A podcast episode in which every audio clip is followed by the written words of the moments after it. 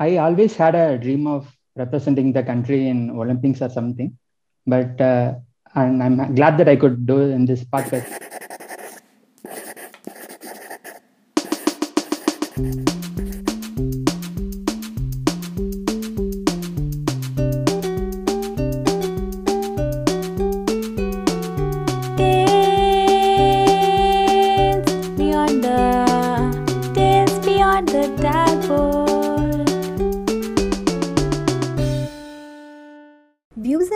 Opinions expressed in the podcast are purely individual and do not represent that of the colleges that are a part of it. Hello, everyone. Welcome to the third episode of the series with KVDF. In the previous episodes, we spoke about the interdependencies related to an architecture student and a firm. In this episode, we scale it up and discuss the similarities and differences between the interdependencies of a firm in the global north versus the global south. I'm Nachal Magan, and I'm Agrima Manglik from CEPT University, Ahmedabad. Today, we have Shalin Bhatt from Rotwein and Blake Associates working in USA and Gautam Srinath working with Mindspace Architects India. Hi, guys. Thank you for joining us today. So I think we'd like to start the session with a conversation about you telling us both where you got your architectural education from and um, to what extent did your university prepare you for the uh, practical world of architecture? Hey guys, this is architect Gautam Srinath, graduated from Cat of Architecture in 2016. Yes, the formal education lectures and workshop very much helped. And we also had opportunity to document local art architecture and regional art forms. Architecture is a fast moving industry and it's not possible to upgrade the syllabus frequently.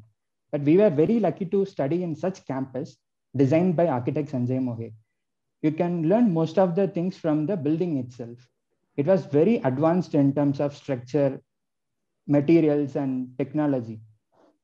The practical world also demands additional skills like communication, leadership, business, costing, etc.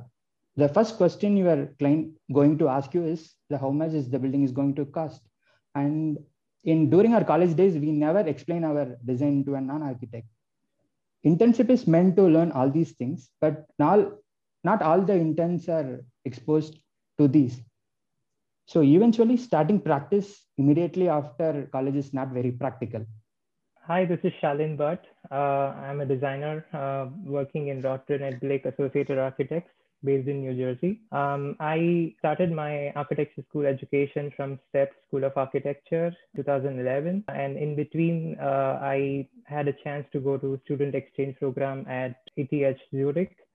So that was a bit of change uh, for a curriculum. And then, uh, then I started working as a teaching assistant at CEPT itself. And then later continued uh, working for a small design firm. And after around two years of work experience, I started master's program again uh, at uh, Pratt Institute, New York, where I got little exposure of technology. So in terms of uh, if we go from CEPT, then you have like more of a hands-on approach, teamwork, coordination. That's what I get the vibe from. And the most in interesting uh, aspect of learning from CEPT is the storytelling aspect. That is that is what I can relate to CEPT uh, when I think of it. And uh, when you go outside in terms of abroad, uh, you get to learn more about technology, you get to learn more about uh, the world dynamics and sort of global influences that create impl- uh, impact for um, the architectural practices for the world. Wow, it was really nice to hear about your college and your experiences. Could you also tell us about the challenges one faces when he or she opens uh, his or her firm in India or US? After completing bachelor's of architecture degree you need to register in council of architecture and you can start your practice. The process is very simple but the challenge is how to get projects and run successful practice. Because maybe in initial times you have to depend on your friends or relatives for projects but you can counter me by saying no i will upload my design in instagram or something and get projects. But how many of our instagram followers are actually non-architects the chances of getting a project from another architect is very less. And I can even literally count the number of non-architecture friends I made in past five years because we are always in an architect's bubble. And even the young architects firms are facing difficulties in getting a fee on time and other things are also there. To start a practice in India, uh, as Gautam said, uh, we just need to be part of this Council of Architecture uh, registration thing. Uh, but uh, that is more of a, like a check mark thing on your list. So it's it's not like a major achievement that you have achieved. So the major part of being an architect is to build a network around yourself of people, of construction agencies, of non-architects people who were there in your life which existed for a long time you did not have more interaction with a lot of people that you have come across in your life and i would say uh, there are there are a lot of material and other sort of construction related agencies or representatives that you are not aware of. So you need to learn sort of a holistic view around the construction uh, market uh, the real estate development and so on. So that is to build a larger network. So when you go outside you don't have access to the network. So first you have to be you know gradually part of the system you need to understand how it works here how versus how it, it used to work back in india. And uh, as you kind of get a grasp you sort of prepare yourself for the architectural re- registration examinations. So it's a path of about three to five years to get a good grasp of it and then you gradually start thinking about opening your own practice while working for a design firm. So i would say it's more of a long term planning uh, rather than uh, you know uh, a quick decision that you can do overnight. Thank you. That was really insightful. I think what we'd like to know a little bit now is what the difference in the scope of architecture is in the kind of projects you get in uh, the States versus in India.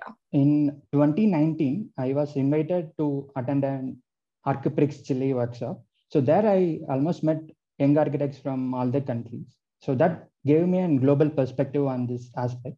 So India is a fast growing country and uh, it's second highest in terms of population. So if you take an average age of an Indian, it is 28, which is 10 years younger than US or China. So just imagine the amount of demand Indian construction industry is going to generate in next 10, 15 years.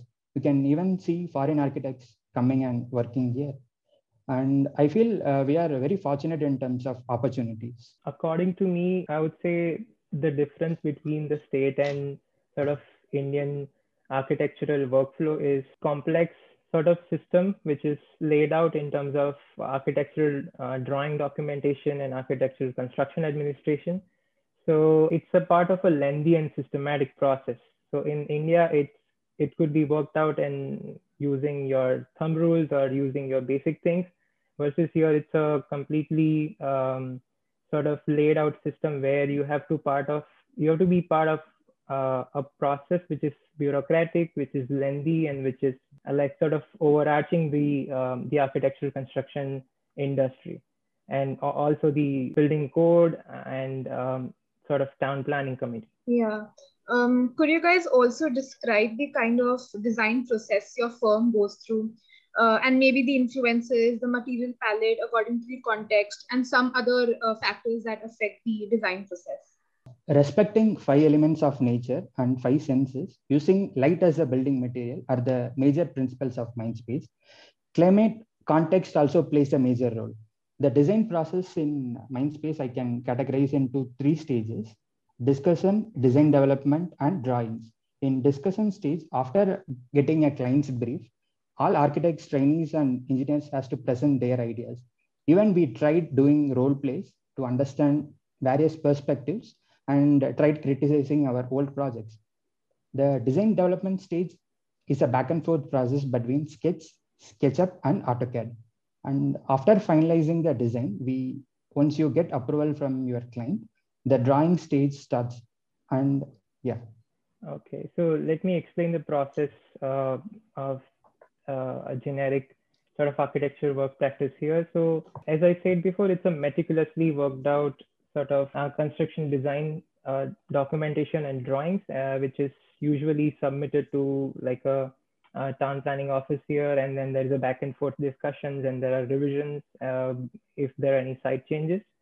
Uh, but the way we usually go, and it's very similar to India. There is a pre-design or schematic design phase, and there is uh, design development, then there is sort of construction uh, drawing set, and then there is administration and revisions and so on. So it's pretty much similar uh, apart from uh, like to, to consider the overall design process, but the major difference lies is uh, between the building codes and the, the stringent structure that we have here in terms of the overall town planning and uh, architectural drawings and design approval. So uh, you, you have to think a lot more about sort of insulation uh, as a major factor because climate is different, the weather has more impact. Uh, the wind speeds are slightly higher. So if things are not you know well connected then uh, your roof may not be there tomorrow. And there is also fire rating and code compliance system which sort of which is sort of a major requirement because apart from considering like concrete and steel podium structures usually the entire design is in uh, timber partition systems.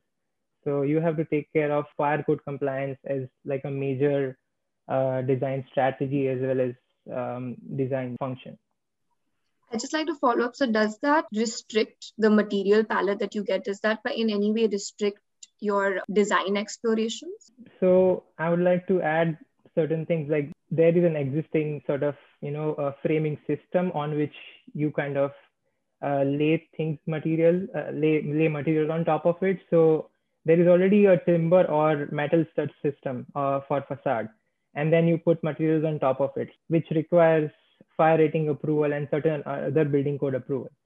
So it kind of restricts the palette and uh, but obviously for for various aesthetics reasons, uh, the construction agencies and construction sort of industry has developed materials which which are kind of pasted on top of it. So it's more like a veneer which is stuck on top of it rather than an actual brick sometimes. So uh, yeah, that's the sad part of it. So at least in India, a lot of times what happens is the architect is very involved in the execution processes in terms of the site, in terms of empowering the labor on site. So, to what extent does the role of an architect play in both countries? The architect's role varies with respect to the scale of the project and the city you practice. Let's say if you are practicing in first or second tier city, the site execution will be handled by a professional. So drawings can take care of most of the things. But again, 70% of the Indian population is in rural areas. Even I'm from an fourth tier city. So if you are practicing in such small places, you may find very good contractors, but their ability to understand or read drawings are very limited. So there you need to frequently visit site and you have to spend more time there. And communication in regional language and expertise in local terms also very important. In India, the involvement of craftsmanship also very more comparing to the other countries. For example, if you are constructing a stone wall, it's not fair to produce the drawing for the random rubble stone wall. The beauty of it lies in the spontaneity of the mason. So you also need to know where to give them freedom. Um, so as Gautam said, role of an architect, you know, it revolves around uh, the place you are situated in. Uh, architect, when when he or she goes to the, the, site, it's more of a trustworthy person to have a communication and uh, address towards. So when anyone has questions or sort of problems uh, on site, architect is like a solution provider. Like a lot of projects in which I'm working on, uh, the construction administration, which is like a site supervision and site visits, is a separate part because it, it could not be part of like a major scope of work or it could not be part of like an overall contract. So that's how it varies here. Actually, maybe just candidly, I'd, I'd like to probably ask. So um, yeah. our whole is of the interdependencies that an architect kind of faces when they have their own practice. So, what do you think is like maybe two or three really important governing things that define an architectural practice in India or the States? I would say uh, we have to see how, what kind of factors are governing the real estate and architecture and construction industry in general. So, if you look at the larger and holistic view, you will realize in different contexts how it can play a role. So, in case of United States, um, uh, there are contractors and developers are way more stronger as an agency because they are the one who are who are going to put bid on your design if it doesn't align with the overall design process or design approach then your design is not going to be built and then it, it just going to remain on, on paper. In case of uh, US, you cannot rely on just outside sunlight or outside sort of weathering conditions because it's not favorable for you. So you have to rely on artificial uh, functioning of certain things. And therefore, the design makes difference where uh, you have to think about weather as an extremely important factor. Uh, so you think about all the small nuances associated with it, and then you have to deal with multiple construction agencies. You need to think of uh, these interdependencies. Salin, I feel India is blessed with the tropical climate. I think we can we are we had the luxury to give the open spaces and spend time in it. I think uh, there it was not possible, right? Because the sudden change of the two extremes and so the design flexibility. Can you talk about it? How how difficult is it? So uh, I would say usually when uh, there's a big schematic layout development, obviously there is sort of urban design patches that you can work upon, and then there is conceptual design which is you know possible to realize at overall sort of uh, landscape scale.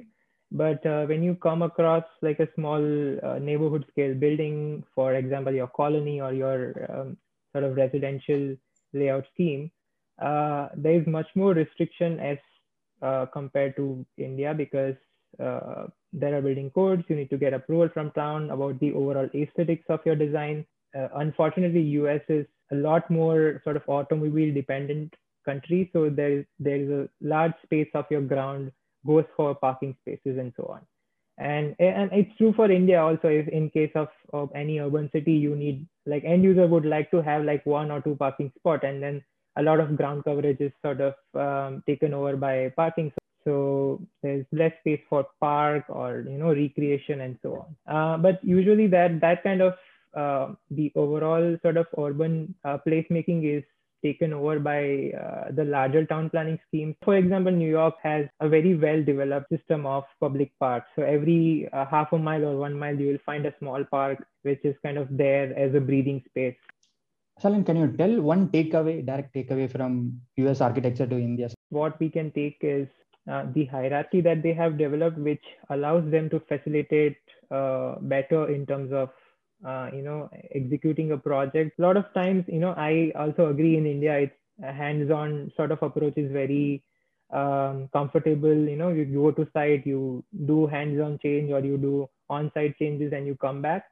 Uh, but for like a very large project you cannot do 100 things at a time. So if you have like a meticulously developed system and drawings which kind of uh, where they are informative about what they are supposed to do um, they are very helpful for each and every uh, construction agent who is involved in a design process and execution process. It was really nice to like compare and see how the firms work in both the countries. Some similarities some differences. Uh, we would like to end this by asking you guys that what do you think is the most pressing matter that an architect should address in your country maybe next time while walking in your city, just observe this. You can will witness at least one construction happening every three streets. But the question is, how many of them are actually designed by an architect? Construction industry is growing, but uh, young architect is struggling to get job or underpaid in many situations. And it's depressing to see court verdict that anyone in India can practice architecture. I know it's a massive industry and it's unfair to stop everyone overnight. Maybe we can start taking small steps all government projects can be through competitions or uh, we can we can say architects are mandatory for large scale projects or some typologies. And architecture is part of everyday's life. Everyone has something to say about the construction or buildings but the awareness about good design is very less and it's not their fault as well. As an young architects we should try to educate as many people as possible. I think that can take care of many of the issues so uh, according to me, uh, you know, if you see architecture or architectural education bubble down and look it from the outside point of view, so we have never explained our design to someone who is a non-design background person. The, the, the chances that you you happen to uh, expand your knowledge and you know you get more appreciation and more compensation is to sort of broaden up your network uh, with people and then invite more people who are sort of outside the system and make them part of your sort of design education. Uh, I come uh, across this issue of the Instagrammable designs. There is this approach of you know constantly publishing renders and constantly publishing final design processes, or rather than uh, sort of narrating your design or uh, showing the process like the real crux of it. So that is where it's the pressing matter according to me. So we start we need to start highlighting uh, some of the missing sort of process design aspects uh, in architecture. Yeah, I think it totally makes sense, and especially the Instagrammable point. It puts across how we are uh, moving ahead as a society, and I really think that this is something that we all should like actually take into account. Um, thank you so much, Shalin and Gautam, for having this conversation with us. It was really insightful, and we enjoyed it a lot. Uh, thank you so much. Through this series, we highlighted some of the interdependencies at different stages of becoming an architect, from our architectural education to working at a firm to starting your own practice in different countries. All these interdependencies make up the web of a profession. We hope we triggered some thoughts and brought about a conversation that helps you think about these interdependencies, which are not only limited to our profession, but also affect the way we live. To continue this conversation, tune into KVDF sessions from 26th July to 31st July. Thank you.